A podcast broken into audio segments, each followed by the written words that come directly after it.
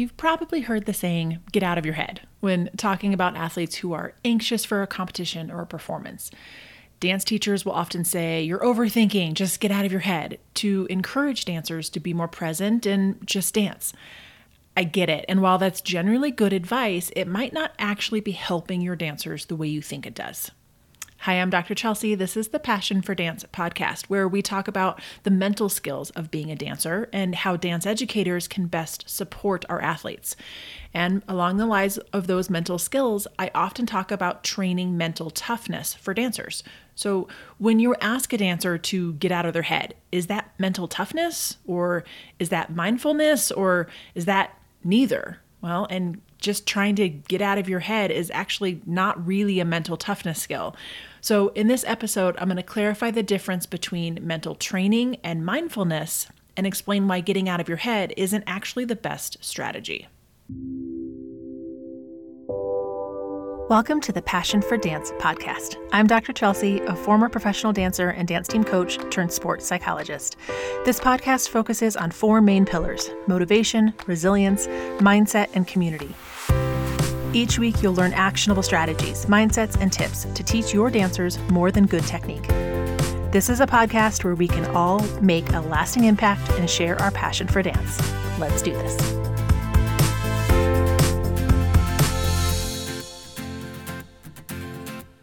So, first, let's define these two key ideas and talk about why they're different. Mental training is about building up resiliency so that you can recover better from stress. That's the whole goal. I think of it like physical training. You're practicing skills repeatedly to strengthen your overall skill set. In this case, your skill set includes things like your ability to focus, staying disciplined and motivated, and your confidence. Training these mental skills is going to help you be more resilient and help you recover from stress. In the world of sports psychology, that's called psychological skills training. It's what I focus on in my work with dancers and all of the individual work and workshops and live speaking events that I do. It's all about psychological skills training. And the goal of this training is to work towards building a more mentally tough dancer. Dancers who have the ability to rebound from failure, to cope with pressure and face adversity. We achieve that through psychological skills training. Now let's look at mindfulness. Mindfulness is the ability to hold your attention on one very specific thing, like a bodily sensation or something you hear or see. Sometimes you're paying special attention to a thought or an emotion. And often, training mindfulness is about learning how to notice and observe thoughts or emotions without judgment. So, unlike psychological skills training, mindfulness helps us accept our thoughts and emotions and let them go. Simply put, mindfulness is acceptance of the present moment. You can be a more mindful person. Being able to be more mindful and accept the present moment is actually a personality trait, just like creativity and the desire for organization are personality traits. This just comes easier to some people because it's a part of who they are. But also, like those other traits, we can train in mindfulness and build our skill set. So, I wanted to talk about this today because I often hear the term mindfulness used incorrectly. Uh, and specifically used when people are thinking about how to just stop overthinking and get out of your head, and that mindfulness would help them do that. And while I don't think it's maliciously spreading bad information, it's often wrong. And I do think it's helpful to understand what mindfulness really is. It's actually the opposite of getting out of your head or thinking less. Mindfulness teaches us to be fully present and aware in the moment. It's more minds on than it is turning it off. So, this is where the line between mindfulness and psychological skills training gets a little blurry. One aspect of mental skills training is to focus on self talk. And you've probably heard me talk about it a lot on the show. And many dancers struggle with negative self talk. When we say mean things to ourselves, it hurts our confidence and among other things. And what it is really challenging is dancers often struggle to turn it off. They might look in the mirror in class and think, oh, I'm terrible at this. Look how bad my turnout is, or I'm, I'm so awkward in this style. But psychological skills training and mindfulness would approach that problem differently. And to be clear, I think they're both effective at dealing with negative self talk and dealing with lots of other skills, but they are a different approach. I think of mindfulness as maybe one type of mental skill that psychological skills training can teach you, but it's not about letting your mind go blank. Instead, you're trying to be present and be consistent and deliberate in what you're thinking. You're not trying to stop thinking. You're trying to be deliberate about what you're thinking about. You want to be more aware of where you are. Like, are you in a competition or a practice setting? And be more aware of why you're doing whatever it is you're doing and being crystal clear and present, noticing what you're thinking. So let's pause the sciencey talk for a minute and look at a real example. So I had a workshop recently with some incredibly talented dancers who were at the top of their game but some of them were having a hard time stepping into their new leadership roles. The first time they had to choreograph for their teammates or clean a routine, they told me how they would get kind of stuck in overanalyzing everything at practice. Right. Maybe you've been there, right? The first time you're teaching in front of a new group or you're trying to take on a new skill, these leaders were saying, okay, I'm teaching for the first time. And I just kept thinking, they're quiet. Oh no, they hate it oh, this move is so dumb. Oh, I'm terrible at this. Oh, wait, I'm teaching too fast. No, they're bored. I'm going too slow. Right? There's this onslaught of negative self talk, and these leaders were struggling to kind of get past that and step into their role and be the most successful leaders they could be.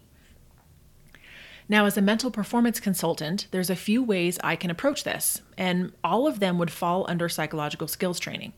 We could focus on cognitive skills like trying to stop the negative talk, or reflection to increase awareness, or goal setting to track progress and notice those leadership skills. And no matter what, the approach would stem from the assumption that athletes can learn to control and change their inner states, like their thoughts and emotions. The focus is on learning how to notice and change those negative thoughts in order to improve performance and it works. I've done it with thousands of dancers for years. But mindfulness training, however, would take a very different approach. With mindfulness, the assumption isn't about learning to change our inner state. Instead, it teaches us to relate to our inner state and our circumstances differently. Rather than trying to change our thoughts and emotions, we notice and accept them without judgment, allowing us to move forward. The goal is to accept and diffuse the negative thought, not change it. So if you've ever really struggled to change that negative thought or you're having a hard time shifting it, maybe mindfulness will resonate for you and be a better approach. So, do you feel how this is different? One approach would help the dancer who is choreographing in front of teammates and struggling with it and having all this negative self talk to learn to notice, stop, and replace the negative thought with a practiced mantra or affirmation in order to redirect their negative thought to something more helpful in the moment. So it might look something like this the leader is thinking, oh, they're quiet. Oh no, they hate it. Wait, that thought isn't helping me right now. I'm a good choreographer. I've got this. Versus a mindfulness approach would look different. It might be something like, oh, they're quiet. Oh no, they hate it. Okay, that's making my heart race. I feel more anxious, but it's okay. This is practice. They're my friends. I'm here to show them how to be a good leader. That doesn't mean I have to be perfect. It's okay that my heart is racing. I care. Let's keep going. In the first one, it's noticing the negative self talk and trying to stop it and intentionally replace it and refocus the dancer before that negative thought spiral goes too far. The second approach is more about noticing the who, what, where, why of the situation without judgment. It's okay that you got anxious in this moment. Just notice what happened, accept it, and keep moving forward. To be clear, I personally don't think there's a better or more effective approach. Both psychological skills training and mindfulness interventions come from what's called CBT, cognitive behavioral therapy, and both have lots of empirical or research support. Mindfulness interventions have been found to enhance attention and improve acceptance of unpleasant events. That's where I think mindfulness is so powerful. It means we're less likely to avoid a negative experience. Instead, we can lean into the hard experience without trying to control it. I don't know about you, but I think a lot of dancers could benefit from that kind of training and understanding yes, this might be scary and unpleasant, but I don't have to be afraid. I can lean into it. I don't have to avoid this negative experience. I can just accept it without trying to control it. Psychological skills training similarly has been shown to improve motivation, confidence, focus, and a lot more. And most importantly, psychological skills training and mindfulness both improve physical performance. So while most of my training and my past work has focused on psychological skills training, I find myself more and more intrigued by mindfulness lately. So I'd love to hear from you. Is that something you would like to learn more about? Do you think it would be helpful for you and your dancers? You can send me an email, hit me up on Instagram, let me know what you think. I hope hearing the difference between mindfulness and psychological skills training is helpful. And remember, neither one of these approaches really encourage you to let your mind go blank. That's not the goal. It's about noticing and changing or noticing and accepting your thoughts and emotions as they are. Going completely blank and getting out of your own way is called a flow state. And that's a topic for another time. It's actually another big passion of mine. I'm excited to dive into that. But it is a different approach. And as educators and a dance coach, telling someone to just get out of your head is usually actually more like telling someone, stop thinking about a pink elephant. Well, now that I've said it, you can't stop picturing a pink elephant. Right? We can't force someone into a flow state. We can't force them to let their mind go blank and just dance. We can talk about how powerful that is to just be in the moment and be in that flow state, but we can't tell someone just get out of your head. We can train how to get to a flow state more often uh, but for most dancers out there, telling them to get out of their head is just going to make them think, "Oh no, I'm overthinking. She told me to stop thinking, but now uh, stop thinking about it. Stop think," and it just spirals. So instead, we want to train psychological skills and mindfulness to either change or notice those negative thoughts without judgment. Flow states are incredible, and some people are more likely to experience them than others, but that truly like not present in the moment and just dancing kind of feeling is powerful and wonderful and something I promise I'll dive into on the show in the future. But when we tell our dancers, just stop thinking about it, I know what we're trying to do and we want to help them get there. But for most of them, that's actually just going to make it worse because then their thoughts are stuck in stop thinking about it. I'm overthinking. Oh no, now what do I do? And so instead, we want to turn to either a psychological skills training or a mindfulness approach. I hope this episode was helpful. And remember, if you like the show, please leave a rating on your favorite podcast player. The link to do so is in the notes, and it really, truly makes a difference for me and helps me keep uh, making these episodes. And word of mouth is still the best way the show can grow. So if you have a dance friend out there who you think would benefit, please share it with them. Thanks for being here and listening in today. I appreciate you, and I hope you continue to share your passion for dance with the world.